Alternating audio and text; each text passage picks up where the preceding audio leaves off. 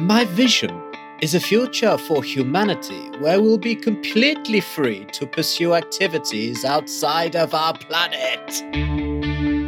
The Interplanetary Podcast. The exploration of space for the benefit of all mankind.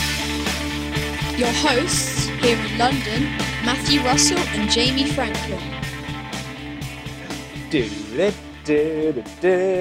Oh, yeah, baby Franklin Chang Diaz. Not the Jamie we all talk about. That's a hell of a first name. Yeah, well, of course we've uh, we he was our astronaut of the week quite Yeah. a long time ago. I don't know what episode it was, but I do remember talking about him. How prolific is he? Well, He's been on on STS 61, 34, 46, 60, 75, 91, 111. That's that's a lot of space shuttle. yeah, but flights. this is what happens when your first name is Franklin and you're a Costa Rican Chinese American astronaut and physicist. How'd you like them apples? and the inventor of the variable specific impulse magnetoplasma rocket. Yeah, but who hasn't done that? or VASIMR, which we've talked about uh, several times because it might be the way to get around the solar system. I'd like an on this day, please. Is it's Franklin Chang Diaz's birthday? Oh, what? Happy birthday, Franklin. This is another of his quotes. He says, "For decades, people have known the chemical propulsion approach to space travel is really isn't going to get us that far. Chemical propulsion is essentially the horse and cart approach. I like it. Old school. Well, new school. New, say. new and old school. He is both old space and new space. Yeah, man. Do you know a, a little bit of a sadder one? This one Oh. on this day, on this day in 1991. Go on. We're talking about the fifth, uh, the fifth of April, of course. There was a plane crash n- near Georgia in Brunswick Right. that killed 23 people, including Senator John Tower and STS-33, the space shuttle, the one before Franklin Chang Diaz's, Sonny Carter. Oof. Astronaut Sonny Carter died That's in not that one. good. And today would have, would have been the birthday of my old lunch. Well, I had supper with Donald Lynden-Bell a few years ago, and of course he died last year. We we mentioned this on the podcast, and he was an amazing astrophysicist and astronomer Absolutely in was. the, in the field of black holes. And it's his birthday today, or would have been his birthday today. But I I wish to celebrate it. Happy birthday, Donald Lynden-Bell. Happy birthday. You know what? Last week we were maybe possibly being a little bit harsh about the NASA announcement Yeah, we were. going back to the moon for 2024. Hmm. It's quite funny. I listened to the much more optimistic version by Anthony on on uh, Main Engine Cutoff podcast. Bridenstine actually reiterated this. He, actually sort of said, "This is a big change, and it comes straight from the top. It's a once in a lifetime opportunity." And I agree with that. It but is. I, I'm slight. I'm slightly less convinced.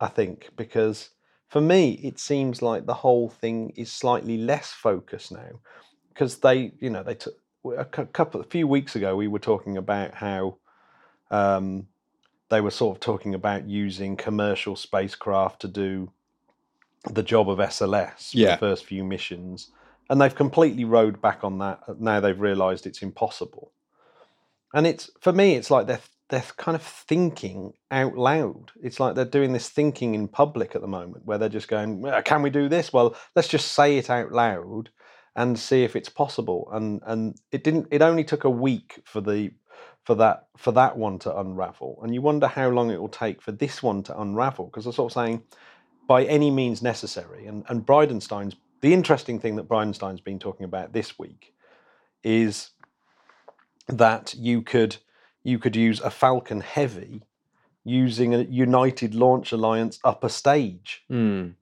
Yeah. which which which uh, to to get to the moon. That's that that would be feasible. That, that you've got enough throw, as you like, to get to to get the Orion capsule to the moon. So the, they've obviously been thinking about it, but uh, Gerstenmaier, the the head of human spaceflight at NASA, is totally unconvinced Hmm. because you know, well, you, it's really hard to integrate Orion with the Falcon Heavy, particularly considering Falcon Heavy is horizontal when you're putting it all together, and then you've got to put the Orion on top That'll do it.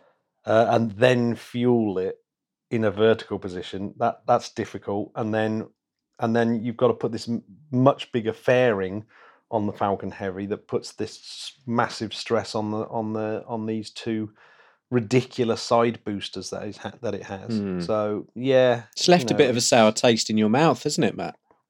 It's not. It's not a sour taste. It's ex- it's really exciting. It's really exciting. But- don't get me wrong, but but it's it's like they're thinking out loud and putting all these things in, and I think that makes it less focused. It would have been better if they'd been having these chats and looking at this sort of stuff behind closed doors and saying, "God, yeah, this is possible." Here's here's a bunch of options that we're now looking at, rather than going, "Yeah, let's go to the moon by 2024 and let's hope somehow that that there's an option for that to actually happen." Hmm. At the moment, we don't have a rocket that will get us there. We, we, we actually genuinely don't even have a rocket that will get us there. We, and we don't know what rocket it's going to be. We don't know whether SLS will be ready on time. We don't know whether Falcon Heavy would actually work. We don't even have the contracts out to start designing the lunar lander. And, and you heard me right, designing it, not building it, designing This it. is the key word, yes. Uh, But my biggest one, my biggest one is we don't even know why we're going there. What's the mission? What's the Hmm. mission? It can't be just to put feet back on the moon, No. can it? It's not like we said And- last week. It's not going to be playing golf again. Yeah, so so what's the mission? What is actually the mission? That would be much more exciting for me if we if we said, right, this this is the mission. And even more obvious is the fact that they the, the, the lunar gateway is being talked about less. So is that is that gone off the table now? It seems to me that there's more confusion, it's less focused. And that cannot be a good thing when it comes to space exploration, a lack of focus. That's the, that especially for the people involved in the bit the, the construction and design. They need to know Well, yeah, that ma- they're doing this for a reason. Yeah, I, I would imagine that that be, working at Boeing and working at NASA and working at SpaceX must be a very weird time at the moment because it's both exciting and stressful because like it, it's like at the, it's like all the cards have been thrown up in the air. It's like, well, where's it going to land? It's a little bit like being a co-host of the Interplanetary podcast, exciting and stressful. I don't think you've said anything such a fine analogy ever. Good luck to them. Uh, I did notice that the members of the House Science Committee Hmm. uh, were also skeptical of the crash program to get humans to the moon by 2024. Uh, uh, but uh, Jim Bridenstine hit back and said, Don't worry, I'm going to have the costs of the accelerated program ready for the middle of the month. So we'll see how Jim Bridenstine, what the kind of new request for budget is there. So interesting times, interesting I've got my calculator at the ready. a couple of weeks ago, Jamie, we we mentioned that Starliner was going to be delayed. The test We launch did. Starliner. What's the latest? Uh, well, the latest is that that has been confirmed oh, due to congestion of Atlas rockets on the launch pad. it's not like the Gatwick runway. I mean, But there we go, delayed till August. But it does mean that they still have just about enough time to achieve a 2019 crewed launch, which would what be four or five years late. I think it might be. which which doesn't bode well for getting to the moon for 2024, does it? Ah, this is your pilot speaking aboard the Starliner. We have a few passenger planes ahead of us, and uh, we'll be right on our way as soon as possible. Thank you for your patience. Did you know that it was Chuck Yeager that invented that way of talking? Was it? Yeah, Chuck Yeager kind of is like really influenced um, pilots uh, to talk exactly like that. That was kind of that's where that came from. Chuck Yeager. That's quite interesting. I like the way it's almost it's quite passive aggressive when they say thank you for your patience because they're assuming that that you're being patient with them, aren't they? You better be patient, and I'm thanking you for being patient. But if you're not patient, screw you. It's like when you get asked for money by people who say thank you in advance for your kind, generous donation. That's like you in your uh, marathon running. Yeah, Matt, you need to sponsor me. True. It just reminded me. You stitched yourself up. Yeah, Hoist by his own petard. I tell you what, we, we'll do a non-space tweet for the first time ever to get people to uh, sponsor the host. Oh my goodness! Could we do that? Hey, for everyone who for everyone who doesn't know, I'm running uh, in in 12 days' time. I'm going to be running 26.3 miles, uh, all in the aid of a wonderful charity that I'm a trustee for called Smart, which is uh, a mental health charity based in London. And I'd bloody love it if you could give us a couple of quid or dollars or wherever you live um, to help out for the good cause. That would be lovely. You the man with wobbly legs. Oh, they are going to be wobbly. I'm going to need a rub down. You'll probably at the end of it be expelling quite a lot of methane. I see what you did there, Matt. That is a seamless Yeah. link. yeah. Genius. seamless. That's even more seamless What? because it's obviously cracks in the seams of the planet that may be releasing this methane gas. Ah, yes. And this is one reason Yes. why Elon said he didn't want to blow it up, right? Oh, God knows what. let's Elon's not go. up to. ba- Let's not go back on that. But what's brilliant is that uh, ESA's Mars Express has been able to verify for the first time Curiosity when Curiosity in in 2013 picked up a huge um, stink of methane. It went. Uh, yeah, and could smell methane. So Hmm. that was uh, really exciting, and everyone was going, "Well, it could be methane," you know. And uh, but Mars Express, they've reanalyzed the data from Mars Express from that period and have been able to, without any doubt, say, yes, it was methane that Curiosity was detecting. So we've pretty much had very strong confirmation that there was me- a, a, a big release of methane into the Martian atmosphere uh, around about 15th of June 2013 Uh huh. which of course is very exciting. Methane being very trendy right now. Really is on on fleek. Yeah, not not just for propulsion, but for the biosignature of life itself. It Oh. might be. But of course, geological processes also release methane into the atmosphere. This is true. So here's what Marco Giuranna from the National Institute for Astrophysics in Rome, Italy said. He said, In the general, we did not detect any Oh. methane, aside from one definite detection of about 15 parts per billion per volume of methane in the atmosphere, which turned out to be a day after Curiosity reported a spike of about six parts per billion. Six parts per billion. Six parts per billion. I love it. He's the lead author of a paper in Nature Geoscience. That's all. A, a few papers have been released this month in various journals about this uh, methane on Mars and the uh, ExoMars backing it up. So there was a couple of studies that they did to try and work out where it was coming from. So um, the Royal Belgian Institute for Space Aeronomy in Brussels applied computer simulations uh, to create 1 million emission scenarios for each of these squares that are in a grid. So that the they divided up Gale Crater into grids of about 250 by 250 square kilometers. Right. That's how big Gale Crater is. Wow. It's mad, isn't it? Um, and uh, yeah, so they've been running computer simulations for emission scenarios in each of those squares, and um, and the, these simulations took into account like the measured data, the expected atmospheric circulation patterns, and methane release intensity and duration based on the geological phenomena of gas seepage, something that you know really well. I, I know Oh, completely. you're an expert. Yeah, yeah. Uh, but there was a second study as well from the geologists at the National Institute of Geophysics and Volcanology in Rome, Italy. The Italians are all over this, aren't really they? are. Uh, and uh, and they were helped by the science, the Planetary Science Institute in Tucson, Arizona, and they've been scrutinising the region around Gale Crater for features where gas seepage is expected.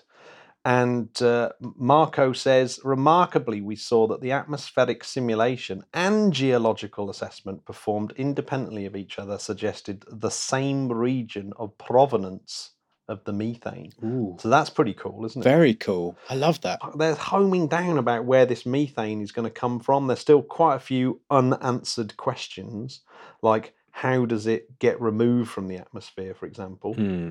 and how often are these events, etc. But the great news, of course, is that we now have ExoMars that has been now operating for just over a year. And um, hopefully that's going to hone in on that, and we're going to get some really, really interesting results about where this methane is coming from.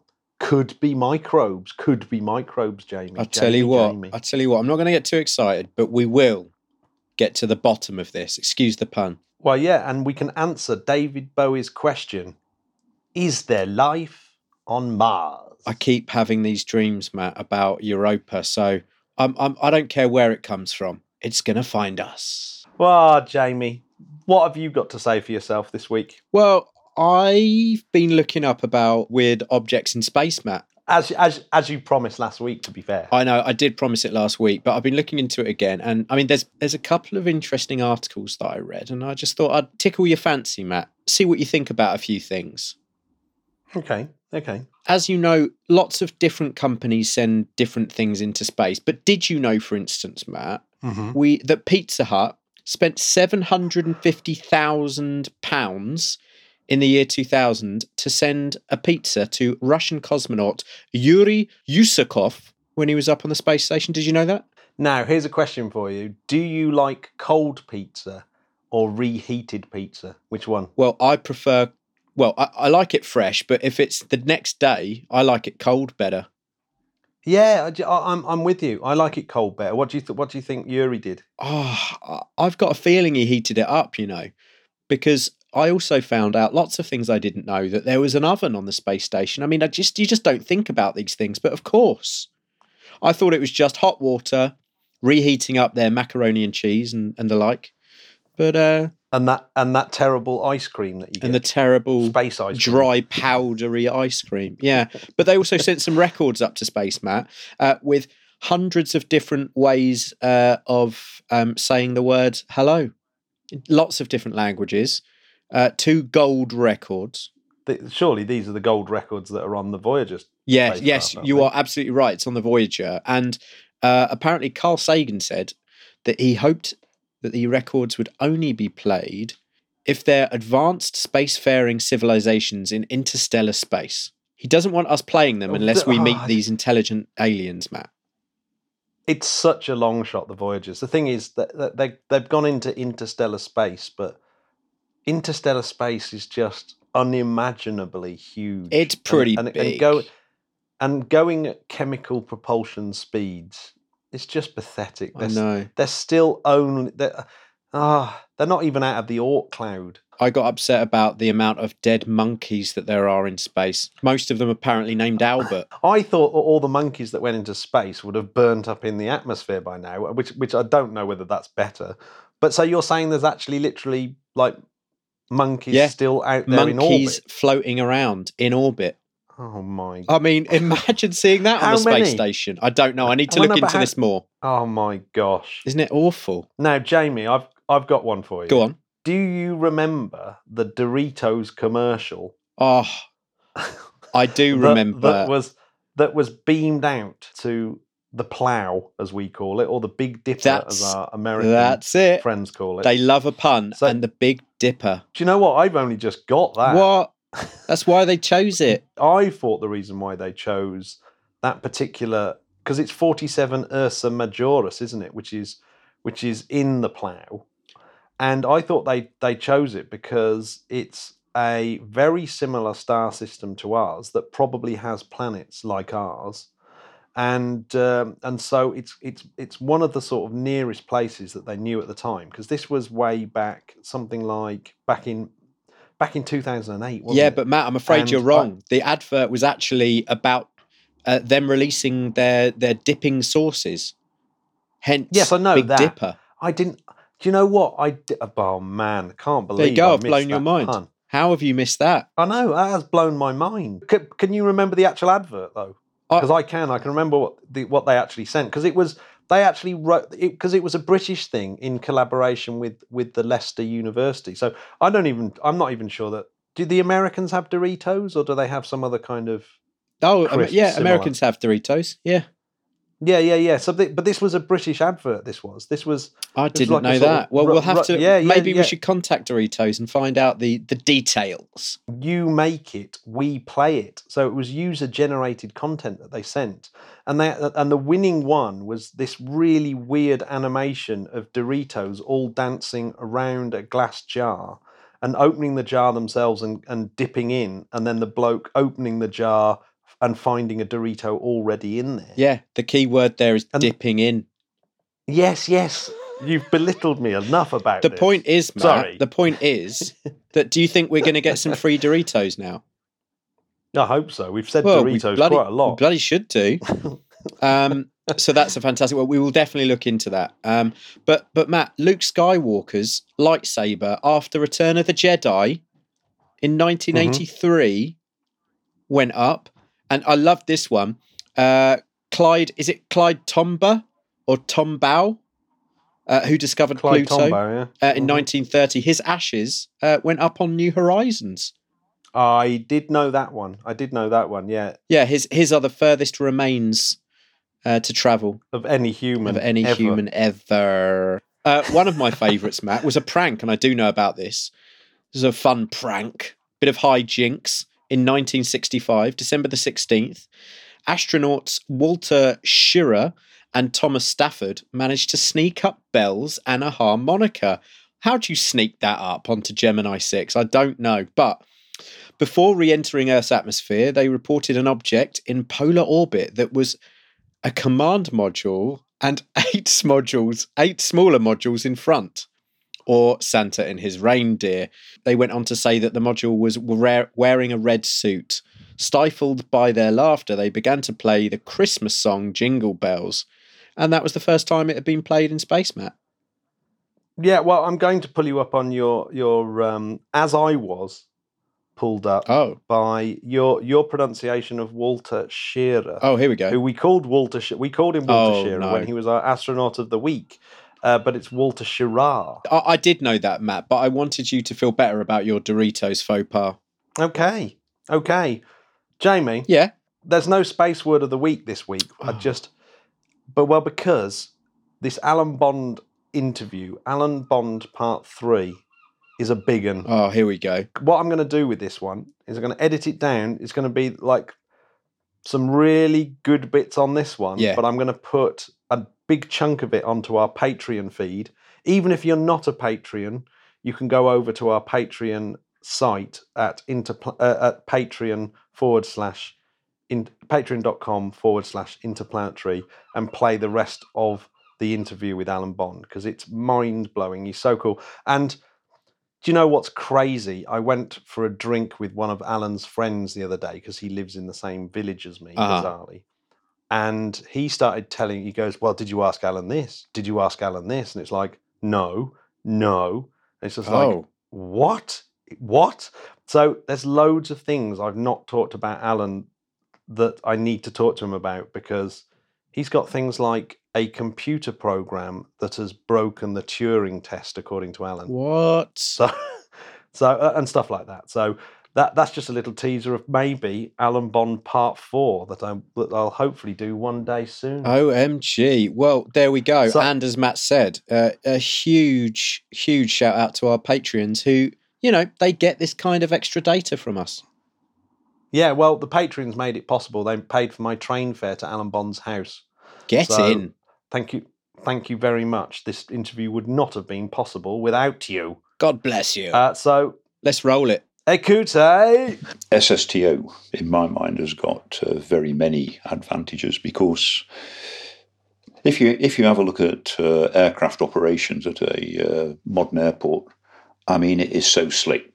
The vehicle comes in, they throw all the passengers off, they sweep it out, and uh, sort of maybe put some fuel in if they have to. Um, minimum checks, and then load the next lot in, and it's off again. And uh, turnaround on an aircraft these days is down to a couple of hours, something like that. I'd like to see space move in that direction as close as it possibly can.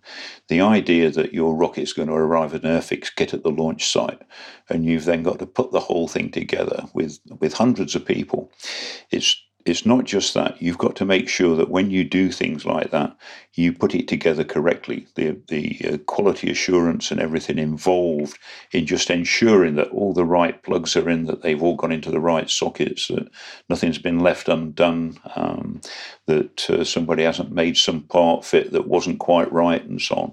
And because that's what causes rockets to fail, and uh, the cost of all the manpower to do that, because it's not just a question of the guy out there tightening it up. When the guy does a job in putting a rocket together, he has to sign off that he's done it. Somebody has to check that he signs off correctly that he's done it. And so you, you finish up with this uh, this massive cost.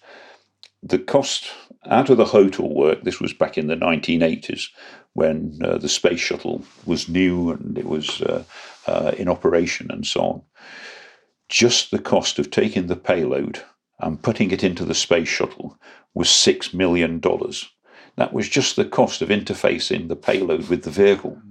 The actual launch cost of the vehicle, all of the preparations, getting the bits to site, assembling it, wheeling it out, standing it up, even though they'd got uh, the actual launch crew at the time down from I think it was something approaching 20,000 for the uh, Apollo program, and it was down to about 6,500 people to launch a space shuttle. Nonetheless, a single launch of a space shuttle was $750 million, and that was back at the end of the 80s, early 90s. And that's just a that's just a recurring cost.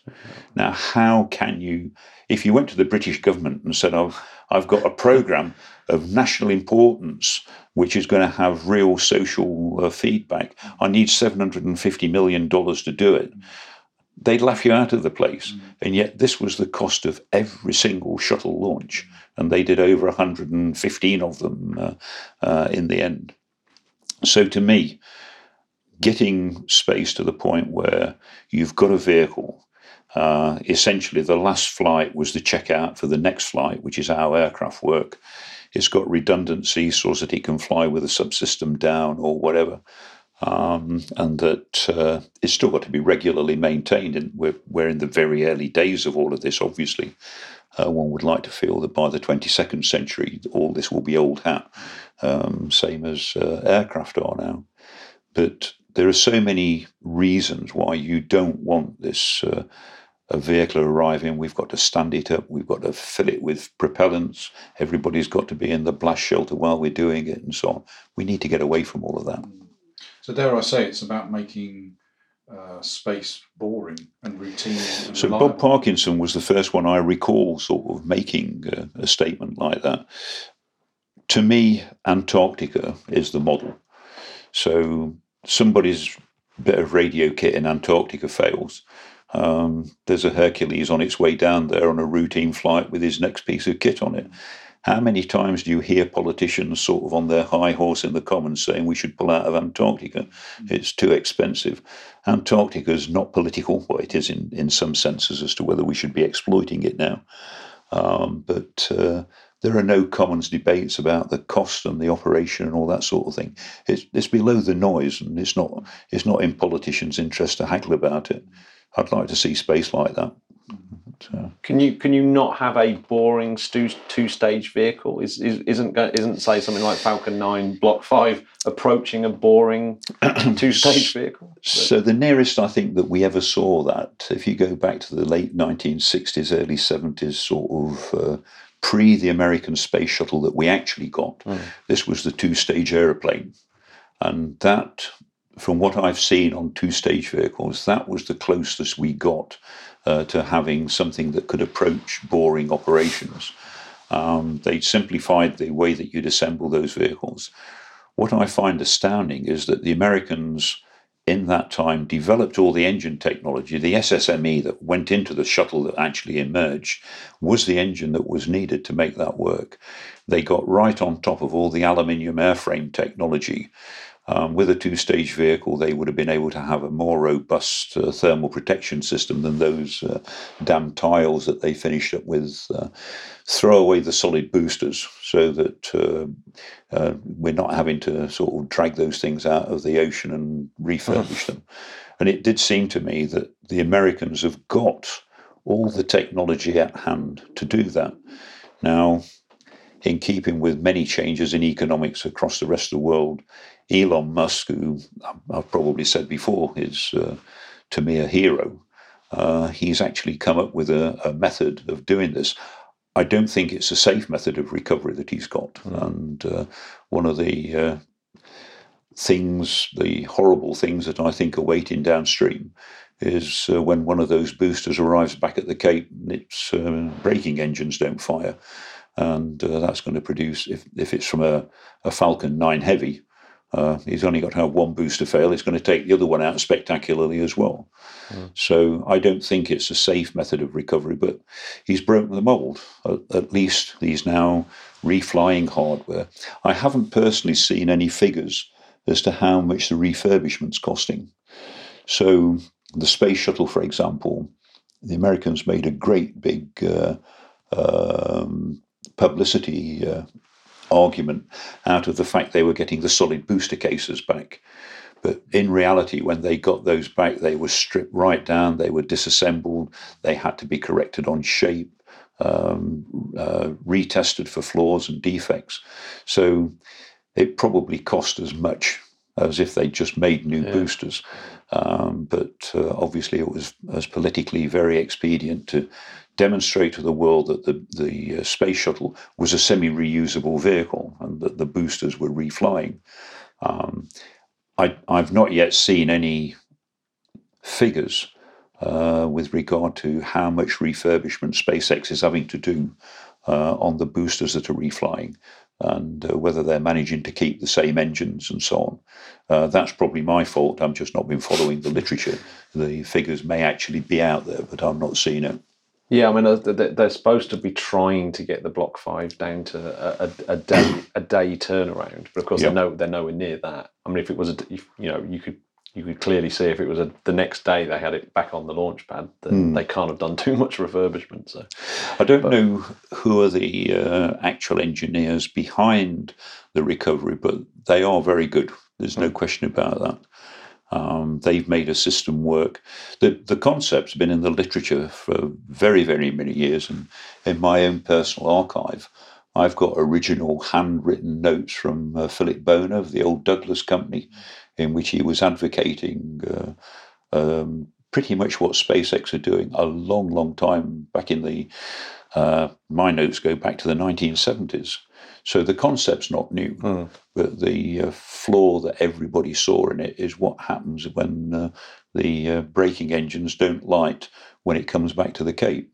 Because mm. there's a lot of propellant on that vehicle to decelerate it. Mm. And uh, LOX kerosene, for example, excuse me, um, is over 1.4 times the explosive yield of TNT. Uh, so that's that's a big bang if it uh, if it fails to decelerate. Yeah, I mean it's already smashing windows, isn't it, as it comes back through just from just on the sonic boom. So. The thing is, uh, in, media terms, it seems that SpaceX have really captured people's imagination. Mm. So it's you know it, it's spectacular stuff to watch. Whereas if you think about SSTO, it's not going to be as spectacular to watch, not in the same way that uh, you know vertically launched and vertically returning rocket is. But come on, all of us like to go and stand and watch a steam engine go down the track, oh, yeah. whereas you know one of the high speed trains is seriously boring. Yeah, and yeah. Uh, I mean, what, what are we all turned on by? You know, lots of steam and flames and soot. Uh, whereas something that just goes swish is uh, how can you get excited about that? It's, uh, well, I still go to Heathrow Airport with my kids, and we just watch the plane take, and it's just great. You know? yeah, so it's, yeah. but uh, no, it, it needs to be um, not boring exactly. It, just we just need to be able to make sure that it is not um, a seriously captivating uh, activity. Yeah. I think what I meant was rather than boring, routine is probably the routine's routine a good word. Is the, is the thing, but as I say, uh, our old colleague Bob Parkinson was the first one I think uh, I heard sort of say, uh, "We want to see it boring." Yeah, yeah. yeah. Uh, Bob and myself often have had discussions in the past of that. Uh, do you, do you think if we get closer to home, do you think that ESA uh, well, and, and, Ariane missed a trick with Ariane 6 in, in, in not even contemplating reusability as quickly as possible on it. Uh, yeah. Um, I don't want to knock the poor old uh, uh, European Space Agency, but uh, when it comes to access to space, I really, I really feel that they could do a lot better. Uh, the Americans can turn around um, a whole new launch system in a fraction of the time that the European Space Agency can, and it's hard to see why. Um, we just seem to spend far more time debating and deliberating over stuff. Um, the the generation of launch vehicles that's just gone, the uh, the Atlas V and the uh, Delta IV, Heavy Delta, etc. The Americans turned that system around and produced it in well under ten years, Hmm. and yet Ariane 5 was 20 years in gestation. And I just don't know why it takes so long in Europe uh, to do anything relative to the Americans. And yet, quite a lot of stuff that we do in Europe is done cheaper than the Americans, despite the fact that, you know, we've mucked about for a long time deciding what it is we're going to do. We don't seem to be able to make that decision. Elon Musk, I can't I can't balance Elon. I've tried very hard to balance the books and understand why SpaceX can do things apparently a lot cheaper than anybody else. Hmm. And I have to conclude that there is something not in the public domain about the funding of SpaceX. Uh, It, it, it just doesn't work. I know that a lot of enthusiasts have sort of said, well, you can alter these figures. And Yeah. Yes, he bought out Vought Aviation for uh, uh, whatever it was, a fraction, of a dollar or something. And he got access to all the fast track program uh, engine hardware. Um, but even when you take that into account, you cannot make the uh, uh, accounts of SpaceX uh, actually work. Um, but nonetheless, in terms of getting things done, to go from a standing start to flying a Falcon 9 in about five years, that is very impressive. The only more impressive thing that I know of is back in the good old Cold War years, um, was um, the uh, uh, um, the Douglas uh, Thor missile, which went from a standing start to the first one on the pad in 11 months.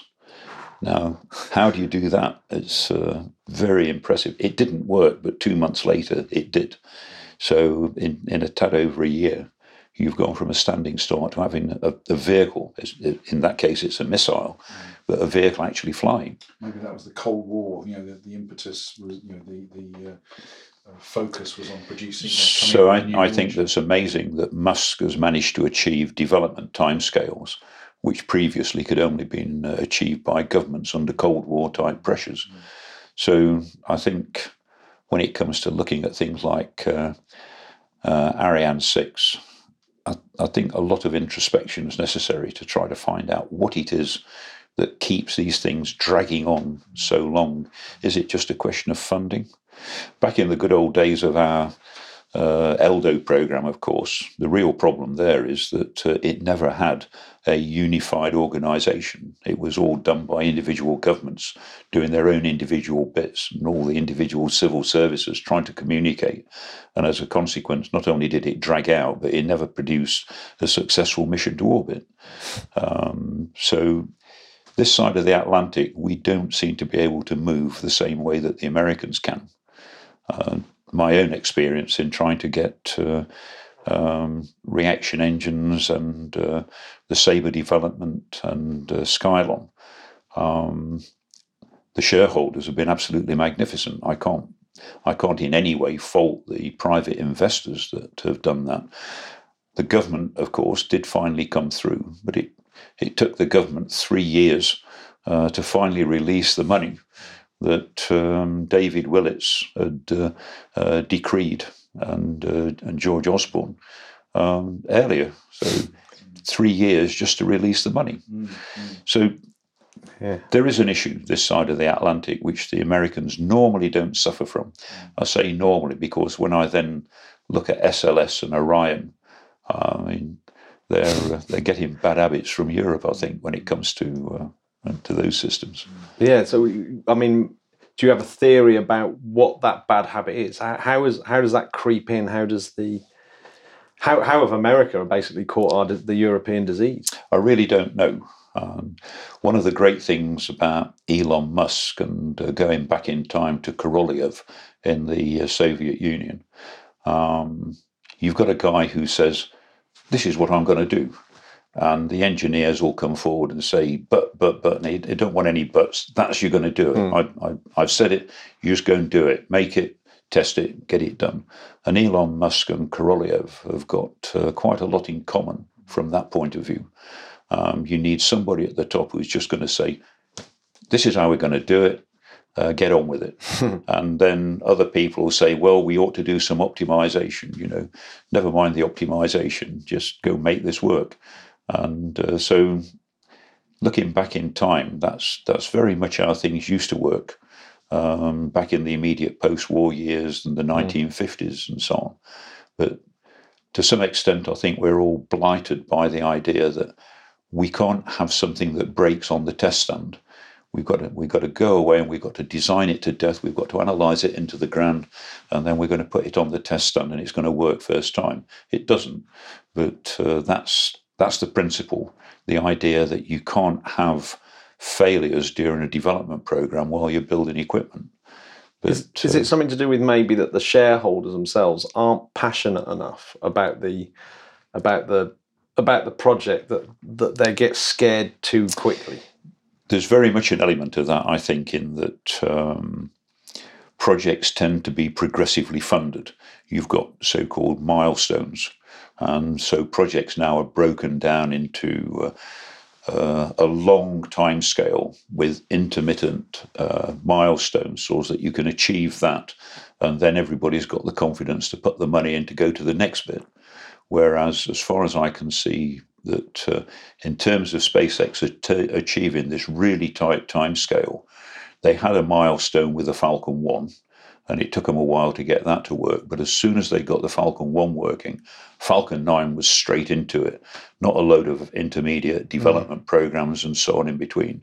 Once uh, Musk realized that he, and uh, I think it was a very close run thing. If the Falcon 1 hadn't finally succeeded, then uh, I suspect that SpaceX wouldn't have gone on. Hmm. But Falcon 1 sort of finally did it. And then the time scale after Falcon 1 to Falcon 9.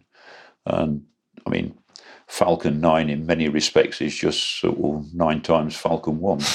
and Yeah. uh, so that's, that's been a success.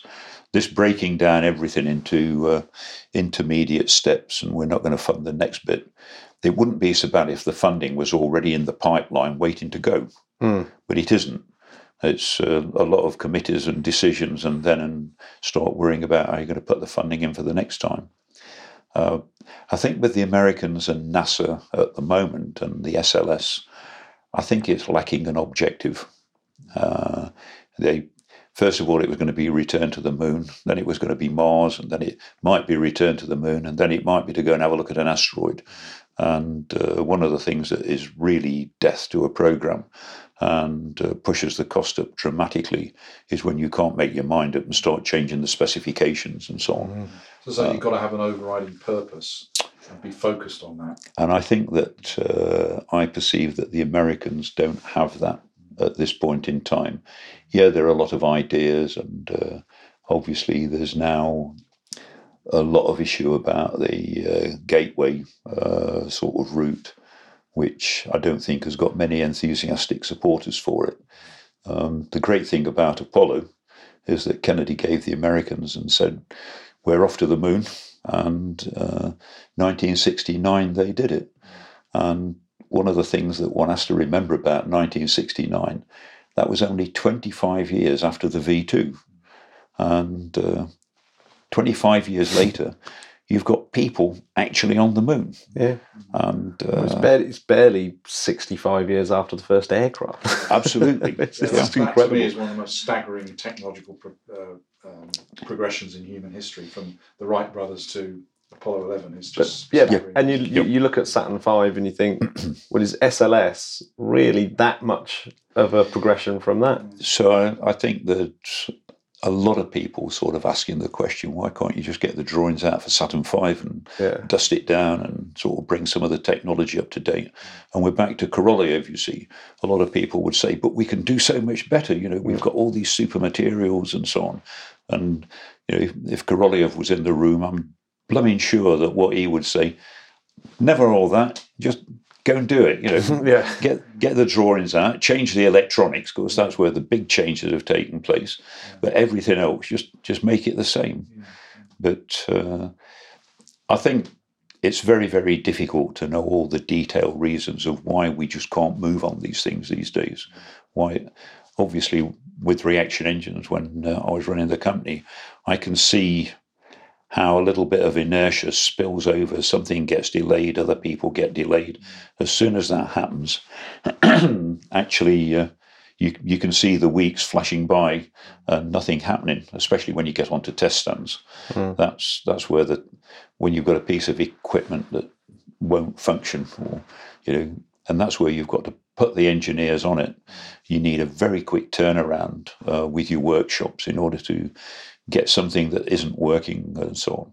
And we did manage to achieve that when, when we did the uh, uh, pre-cooler testing at Reaction Engines. We we got a phenomenal response from uh, our workshops within the company and so on. So we'd do something in the morning, find it wasn't right. Back in the afternoon, the components would be back in there, and we'd be back on there again by the end of the day.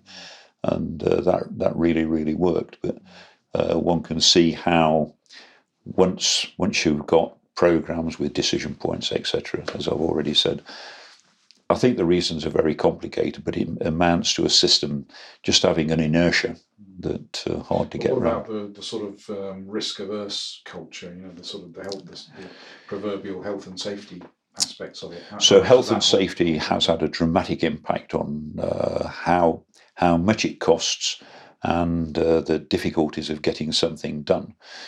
I'm I'm very much in favour of health and safety, but I do think that uh, health and safety, as it stands, not only in this country but uh, um, pretty much across all of Western uh, uh, countries and probably into uh, the ex-Soviet bloc countries these days is a real drag anchor on getting things done. And I don't, a lot of the things that I see in health and safety, um, I don't think are uh, are absolutely essential, or do I think it puts the risk uh, to people up? Um, health and safety these days seems to go beyond just human health and safety, but uh, economic health and safety. So the possibility that you might damage test facilities, for example, if you have a failure, you've obviously got to have an eye on that. But uh, any competent designer is actually building that into their work as they go.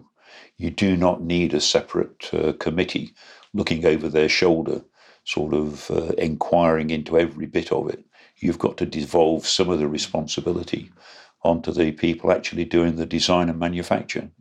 Um, whereas there are now whole separate organizations um, with volumes and volumes of uh, uh, material, codes of practice, uh, best working, etc., in order to avoid even the slightest possibility of uh, of a mishap and uh, somebody getting hurt. There's lots of examples spring to mind, but it would be boring to go into it. But uh, um, just the use of quite a lot of substances in daily use in companies and so on, where there may be, if you don't use uh, respirators, etc., some possibility that you may, uh, and the work's still going on. Many years ago, I was, uh, I won't say which organization I was working for, um, but we had to uh, braze up some copper samples. And uh, these copper samples required uh, a silver brazing medium, and the flux that was required was pretty toxic. And the organization wouldn't even allow that flux on site. So I did it in my oven in the kitchen in order to do the brazing samples. Uh, I would claim it's not affected me. Other people might disagree, but uh, um, with all of these things, there's got to be common sense, and sometimes I don't feel that uh, that that is in play. Yeah, oft, often it's the misunderstanding between hazard and risk, isn't it? It's just Yes. like you go, it's it's not a risk. it was a hazard. I- If you lie face down in two inches of water, you die. Mm. And uh, obviously, people don't do that, you know. Um, so uh, we all still manage to take baths and go to swimming pools and uh, manage that quite successfully. Yeah, we, we, we were talking about uh, single stage to orbit and test stands, and you sort of mentioned that. So, uh, some some of our listeners are, are interested in in the, the kind of roadmap of the Sabre engine. I know that there's a couple of test stands now that have been one in America, one over here. Uh, can you tell us a little bit about where that where the, where we're at with the Sabre engine, which is Yes. So uh, obviously, I'm now retired from uh, reaction engines, so uh, I'm not actually speaking on behalf of the company, but I'm sure that um, they don't mind me saying what I can about those programs. So, um, in the early days of reaction engines, the, the big reason for doing the Sabre engine was to enable the Skylon spaceplane. As we've gone on and refined all of the uh, thermodynamics of the cycle, we realized that these engines have got much wider applications than just spaceplanes. There are substantial terrestrial applications for all kinds of civil and potential military applications. So, what the company has done in recent years is, uh, in recognition of that, is focused on trying to demonstrate that the Sabre engine technology is all viable. It's all viable in computer modeling and uh, as much engineering, common sense, and so on as you can put into it. But the next step is to actually get some of this hardware on test. There's no new physics in a Sabre engine. The uh, in fact, uh, most of the physics is over 100 years old. Um, but a lot of the uh, hardware um, is now being enabled by new technologies like uh, additive layer manufacture and so on. And uh, some of the uh, uh, heat exchangers and so on a Sabre engine are a real serious challenge. We're talking about very tiny passages about the same sort of size as the passage in your lungs, the alveoli in your lungs that uh, enable oxygen to be absorbed by your bloodstream. And we've got to manufacture that. It's great with lungs, of course, they grow, but uh, we've not actually managed to achieve that with a Sabre engine yet. Um, so there's there's a, a whole development program on technology, a very expensive program, and then that equipment's obviously got to go on test. And as any engineer knows in this field, we're pushing temperatures, power densities, stress levels to their limit. And inevitably, um, that testing program is going to have its failures, anticipated failures that have then got to be corrected. So, reaction engines at this point in time is focusing very, very much on demonstrating all of that engine technology works. And when they've done that, then not only the Sabre engines for Skylon are going to be possible, but Sabre engines for Mach 5 aircraft uh, to travel around the world, um, smaller vehicles than Skylon, which would be able to, uh, with the help of an upper stage, but uh, smaller payloads into uh, orbit, uh, but in particular, uh, enable a space infrastructure.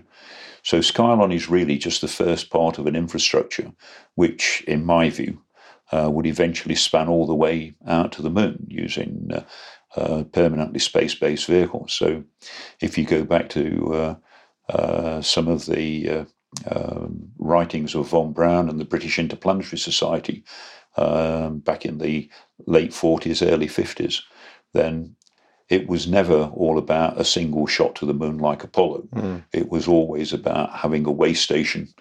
And a lot of the concepts that have been de- uh, developed since that, with uh, resident uh, resonant uh, orbital uh, vehicles with uh, suitably placed propellant depots, regular fueling, etc. I think that that's where that will go. Coming back to reaction engines, reaction engines is trying to get the first of its demonstration engine technology on test, probably 2020. Um, almost certainly it will span 2021, 2022. Uh, meanwhile, um, there is a, a, a, part of Reaction Engines in the United States, Reaction Engines Inc. Um, chief executive, uh, Adam Dissel, is uh, a very experienced guy. And uh, they've built a second test facility there, which is a high temperature gas supply using a jet engine uh, with reheat uh, to supply air at the right temperature into a pre cooler, which um, has got uh, all of the helium uh, cooling, etc., in that, and that's currently on demonstration even as we speak. So it's moving on, Mm. but uh, it's it's a very demanding program from the manufacturing point of view. And I, I presume it's it's complex politically with dealing with the American side of things and DARPA involved. It has been very complex, and uh, at the moment, um, it's not especially complex in that particular area. Now, um, there are complexities in any technology exchange with the Americans these days because they are extremely covetous of their technology, um, but also. Uh, um, I'll use the word paranoid in the nicest possible sense that this technology is going to find itself into uh, the hands of people who are not particularly friendly towards America, Mm. and uh, as a as a consequence of their very covetous control of that technology, it makes working with the Americans actually quite difficult. And so, one of the reasons that Reaction Engines established its own company on American soil is to try to overcome some of the difficulties that would otherwise uh, be very hard uh, uh, to overcome. but, but presumably it goes both ways. You don't want you don't want technology leaking out of out of. So the yeah we it's not just the Americans we have to be careful of. There are other nations in on the earth that would desperately like to get hold of the technology.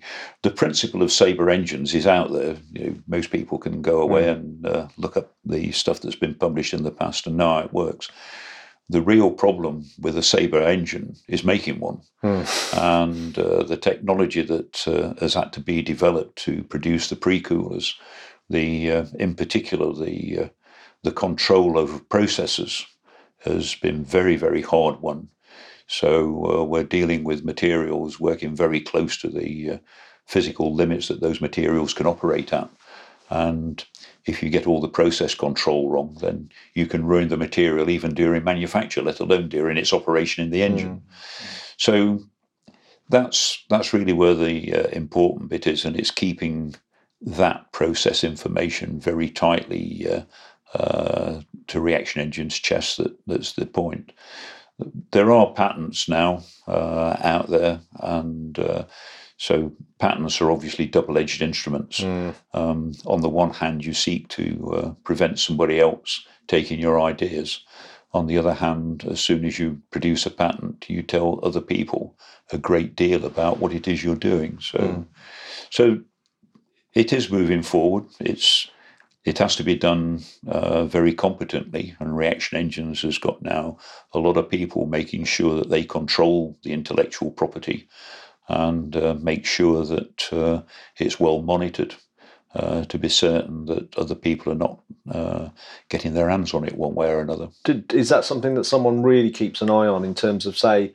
Because there's rumours that uh, China have a, a similar uh, cap or, or trying to work on a similar ca- capability. Is is do, it, are there any are there are there systems around the world that you know that are that are maybe com- uh, potential competitors to the Sabre system? We know that various companies, uh, and we know that uh, the Chinese themselves have got uh, a strong interest in Sabre technology and have had for many years.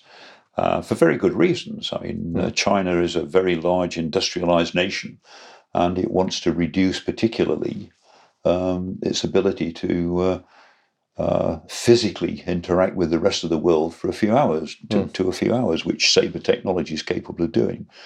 Um, however, um, what I personally have seen, and I've not necessarily uh, seen the most recent information, is that uh, the other people have got a long way to go to catch up with us. So, uh, China, Japan, America, um, even some of our uh, uh, cousins just the other side of the channel Hmm. um, have still got a long way uh, to uh, emulate the technology that Reaction Engines is now in control of. Um, however, we can't be complacent if uh, if Reaction Engines suffers lack of investment and can't keep the uh, programs running, then other people will overtake it. Yeah.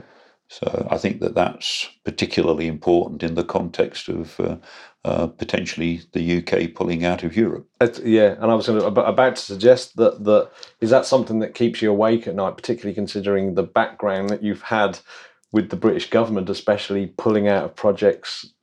Every it seems to me that your your entire life is is a story of of of a project getting so far and then governments losing their nerve almost is is, is it something that keep that keeps you up that, that somehow that the sabre won't get over the line purely because of a lack of nerve First of all, I have to say that these days, with the help of a well known amber Scottish uh, liquid product, there's very little keeps me awake at night. but um, yeah, the, the things that I uh, have anxiety about from from the point of view of uh, benefit in the UK um, is that uh, I would like to see us more enthusiastic as a nation in uh, looking at what Reaction Engines is doing and pushing that product much, much harder um, by the, the the company is almost a sort of biblical tale of uh, having to go and forage for its own straw and clay to make the bricks,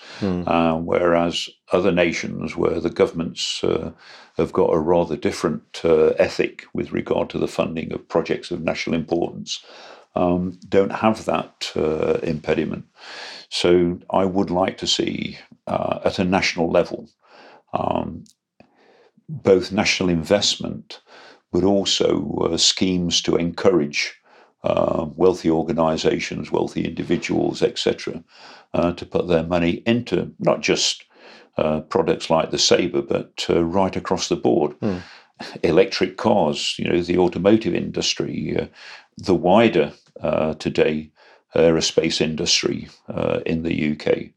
Um, if if we're going to co- compete on a future market as an individual nation, then I think that uh, there's got to be a lot of soul searching within government, and uh, in particular within those parts of government which look after the interests of industry, in order to make us. It's not a question of being competitive. We've got to be out there on the forefront with cutting edge technology that the rest of the world's not actually woken up to yet.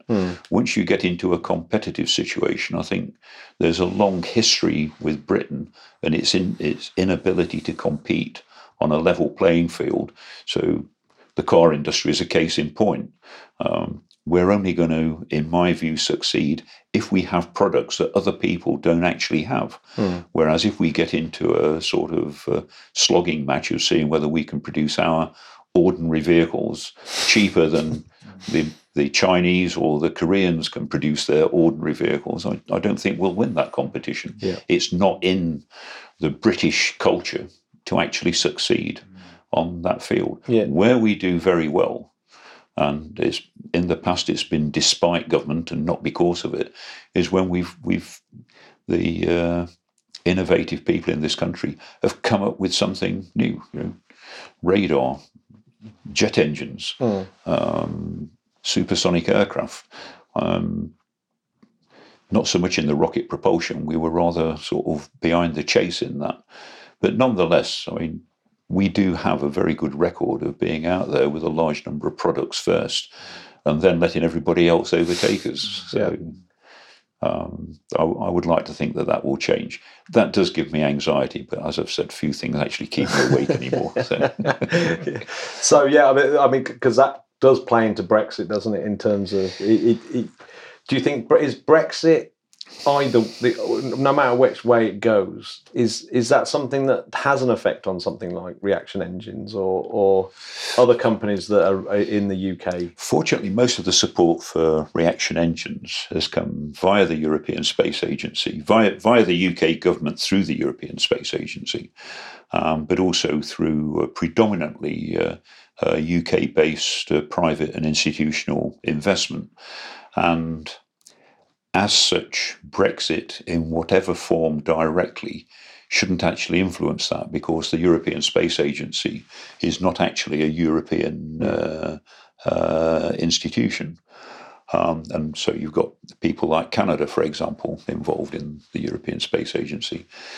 Um, having said that, then I think that unless um, we have got something extremely innovative to offer, um, and that is enjoying support back home, I cannot intuitively see that other nations will be enthusiastic to support it Hmm. if it's not attracting uh, support back home. It's something that uh, the various uh, nations of Europe have always had difficulty understanding about the Sabre engine, for example. If the Sabre engine is such a bloody good idea, why isn't the UK government actually supporting it uh, in a much stronger fashion? Hmm.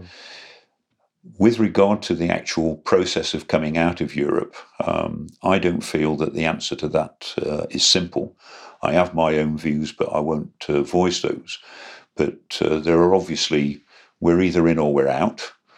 If you can't belong to a club, uh, leave it and still expect to have all the same facilities that you had when you were part of it, I, I think that's a non starter from square one. If you're going to leave a club and then uh, essentially compete with uh, the uh, role that that club uh, has set itself, then you've got to have some very, very clear ideas and uh, determination to make that work. So, if we come back to good old Blighty in the context of leaving uh, uh, the European Union, then I can see that there's tremendous talent in this country. And I can see historically in the past that uh, we've done very well at that. But what I don't see uh, at this moment in time is all of the uh, surrounding decisions and uh, systems being put in place uh, to support a lonely Britain out on it on its own outside of that uh, union uh, to then go into competition with it. So I can't remember exactly what the size of the European Union is now. It's over 300 million uh, sort of people. Um, it is the biggest trading market on the planet. We are going to pull ourselves out of it, and somewhere, some of our uh, our politicians believe that we've got some magic up our sleeve that's going to enable this island of sort of uh, uh, well, in terms of the actual production side of it, maybe 50 million on a good day, uh, to actually compete with this larger organization. Um, I myself can see that the European Union has got a lot of failings within it, but I don't really believe that you solve those failings by actually removing yourself from the process. So I'm I'm very open to whatever the options are going to be. I do wish we'd just take the Korolev uh, attitude and say, for God's sake, stop mucking about and go and do it, whatever it is. Yeah. Whatever Yeah, they're going to do it is down to leadership, it's down to political leadership, absolutely. and whether we're going to get that. And as Yep. you say, if we look at the current situation, it really doesn't look like we're going to get that anytime soon. No, we're dithering and mucking about and uh, full of indecision and debate instead of somebody. You know, I always come back to Korolev because my view is that Korolev was never really a very uh, great engineer, uh, superb uh, in terms of uh, his interest and motivation to uh, put the uh, Soviet Union into space. Um, and he was a good engineer. He wasn't a great engineer. Glushko was a much uh, better engineer, and uh, Glushko and Korolev were sort of daggers drawn at one another. But uh, Korolev just had this ability to say, you know, "Stop mucking about and go and do it." Um, somebody would sort of say, "But if we did," and he'd, he'd say, "I don't want to know." That's what I, that's what I've drawn. Here's the picture. Get it drawn up and get it in the factory. Yeah, I, I kind of get the feeling that Musk's probably a little bit like that. He's, And so that's why I drew the comparison earlier. I think that Elon Musk is very much like that. And uh, I myself was astounded when I saw the recovery process they were going to use on the Falcon 9. Because before they actually announced exactly how they were going to do it, I did my own uh, mission and uh, uh, propulsion studies and so on. And over the years, I've become convinced that the way you get your first stage back is uh, put wings on it and a small jet engine and fly it home. Um, dump all Yeah. the propellants so that what's coming back is relatively inert, except for a few litres of kerosene for the flyback engine to uh, to get the uh, stage back. And then it lands on an undercarriage. And there was back in the 1950s a program called the X10, which was the flight test vehicle for the Navaho missile. Mm. And even back then, Oh, you could yeah. you could fly a vehicle, automatically return it, and land it. Uh, the Russians did the same with the Buran uh, space vehicle. Which makes it even more astonishing that STS-1, you know, flew with uh, with humans on board. We could, could have a long discussion on that. Absolutely, yeah. Yeah, John Young. but it, it. I was astounded that it came back that way. But Musk is my hero. He's he's basically said, "I've got a lot of money. I've just bought an, uh, an out of uh, date air, uh, uh, aircraft factory. Um, I've done a deal with." Uh, uh, the Brit- the US government over the access to the fast track technology on the Merlin engine. Uh, go and do it, make it all work. And those So people, again, it, it's it's leadership, and it's almost as though he's a kind of benign dictator within his sphere. so one of the Or not so benign. Well, maybe, maybe not. Yeah. in trying to work out how uh, he's done it for the claimed costs, which I, I already said I, I can't explain. Nonetheless, I think that within SpaceX that uh, somebody's given a job to do, a bit like the old Soviet Union. Just go and do it. The money's there. Um, I'm not going to be sort of waggling about. I'm not going to stop it part way through because you've run over budget. You just go away and you do it, and it, it will cost what it costs. Because another thing that irks me quite a lot is that uh, there's some project, and at the start of that project, somebody's done some calculations on what they think it's going to cost.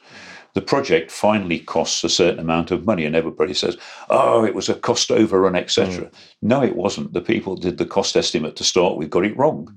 I, things cost what they cost, hmm. and then to find that the costs are going up and then have a you know stop start stop start sort of attitude towards it while we stop and review the costs and this this is what british governments have done over the years especially since the 1960s we've started so much stuff HS2, you know, please, Mr. Korolev, what would your view be? You know, just Yeah. go and do it. well, yeah, and, and SLS. I mean, Yep. you, you could yeah, SLS, yeah. Yeah. So, It's not. Yes, it's a it's a disease that goes. Can I get Can I get really nerdy? yeah. Because the uh, the um, I've I've been reading a book quite recently called Ignition, which is a which is a book that got republished. It was and it's all about lots of different types of uh, rocket fuels. Basically, the, the the the hunt for the perfect rocket fuel. And I know that you spent your time when you worked for the Ministry of Defence. You were spending a lot of time, your own personal time, on computer time that you'd managed to. Uh, Correct. uh, to, to get uh, working on on looking at basically your own personal research into ignition types and, and, and launcher types. Yeah. Is is is there any like really great insights that you've got from that, other than finding out you couldn't have single stage to So orbit? there's, a, there's an old phrase about horses for courses, and um, I think Elon Musk chose pretty much the. There we go. the Just gets better and better, doesn't he? Listening back to that, I forgot how many just ridiculous things there were in there. So so good. The name's Bond. Alan Bond. uh, the name's Bond, Alan Bond. We haven't had space word of the week, but have we got space fact of the week? We have got a little space factor. Oh, week. let's finish on that then. Yeah, I really like this one because one thing that I've uh, set up for my own students uh, next term is, is to teach them how to solder. Uh, Oh. For our American or Canadian listeners, that's that's solder. Oh, I think they call it. I know it's weird because it's got an L in there, but they call it soldering. But it's soldering in in Europe and Britain. But yes, ESA have actually got seven certified soldering schools across the continent. So one in Italy, France, Germany, Denmark, Switzerland, and here in the UK, and a, and a further school on its way in Poland. oh, But these schools, yeah, these schools are so good at teaching people soldering that uh, they've gone on to sort of work for all these other companies. So, like, you know, all your Formula One companies and people like that are sending their um, their peeps. No way. From, people from Argentina and Malaysia and the United States are all going to these soldering schools because they're because you know it's the ultimate soldering accreditation you can get. well, I could do with some of that because cool I had? I had a leaky sink the other day. I might not have needed those think- skills, but I mean, Nah. what hell of a job it would have been. You you what who you want is Ernst Messerschmidt Yeah, that's true. Actually, to come round and fix and come come round and fix your uh, sink. legend. But no, it was uh, no, soldering because, of course, soldering is mega, mega, mega important on ye olde satellites. It is. because you don't want them breaking with your dry joints and stuff. No. and you know, you got to keep you got to keep the tip of your solder soldering iron. You got to keep that clean. You've got to keep it clean so you don't get any contaminants to make your dry joints later on. Ah, Keep it that's you need clean. do. Nice, nice Make and, your satellites nice clean, mean. well tinned, well tinned. Uh, there we go. So, Jamie, what do you think about that? well, I love it. I'm quite excited about. It. I want to get myself on one of those courses. well, I might just buy one and teach myself. I mean, how hard can it be to solder a satellite? I love, I love soldering. By the way, the the only problem is I grew up when there was lead in the solder, Oh. so my teeth went green. My teeth literally went green for a bit because I was breathing in so much lead fumes, oh which is why I've gone a bit funny. Yeah. Yeah, it's never left you, has it? No. No, that explains a so, lot. ja- Jamie, yeah, shall we shall we say goodbye to the Spodcats? I'd like to wish them a happy weekend. Um, I would also like to remind them to look up, maybe take a pair of binoculars, and maybe have a look at the moon tonight. See if you can spot any golf balls. well, have a look at the moon tonight and think to yourself, maybe we'll be watching television in five years' time, extremely excited and uh, rubbing Matt's nose in the fact that he was wrong and that we actually got to the moon in 2024. Yeah, and that it I and that it is wish- made of cheese. Trust me, I don't care if I'm wrong. And we're the, and we go to the. It's a it's a like an it's a it's a it's a no lose situation for me. This one. Matt, if loving space is wrong, I don't want to Yeah. be right. Oh, that is beautiful, Jay. Yeah, you you old fool. you silly ass. Uh, Matt, just before we go, if somebody's Mm. listened to this show for the first time and they've liked our absolute nonsense, what can they do about it? Well, they can uh, they can maybe just put a drop us a five star review Oh yeah, on their favorite podcasting place, which which now includes Spotify, uh, Google Play, uh, iTunes, Stitcher, Acast, all those. Places. and Matt, that's You'll not just a us. vanity product. Does that actually mean that people can help it sort of find the podcast? That that's what it does. Yeah. It helps. It helps others go. Do you know what? So and so liked um so and so's podcast, but they also liked this one. It's come up as a suggestion. Exactly. This isn't just because we're a pair of peacocks, um, which well we are. Although I do like it. Yeah. I do like it when they say, uh, I listen to the Interplanetary podcast every week and Matt's my favourite host. Oh. Jam- Jamie's rubbish. Stuff like Oh. that. I love it when, when people say that kind of stuff. Yeah, it hurts my feelings, but then, like like I said to you, Matt, now I'm mindful. I don't let it get to me. yeah. Yeah, you are a beautiful human I being, just realised and- that I'm and a floating bit of uh, decaying stardust in a tiny corner of one of many bubble universes. Well, Jamie, all I'm going to say is I hope that I hope that if any of you uh, want to sponsor Jamie, you you do you go do go over to Jamie's little thing that I'll stick in the in the show notes. Oh, thanks. Matt. I really appreciate it, and uh, I, I wish everyone a good weekend. Look after yourself. Jamie, are you going to film? Are you going to film a little bit of footage we can stick on the Patreon feed of you of you coming over the finish line? Yeah, Pardon the expression. sure. yeah, you what? You want me to do that again? right. Oh. On that on that one. Bye bye, Spodcats. Take care. Have a lovely weekend.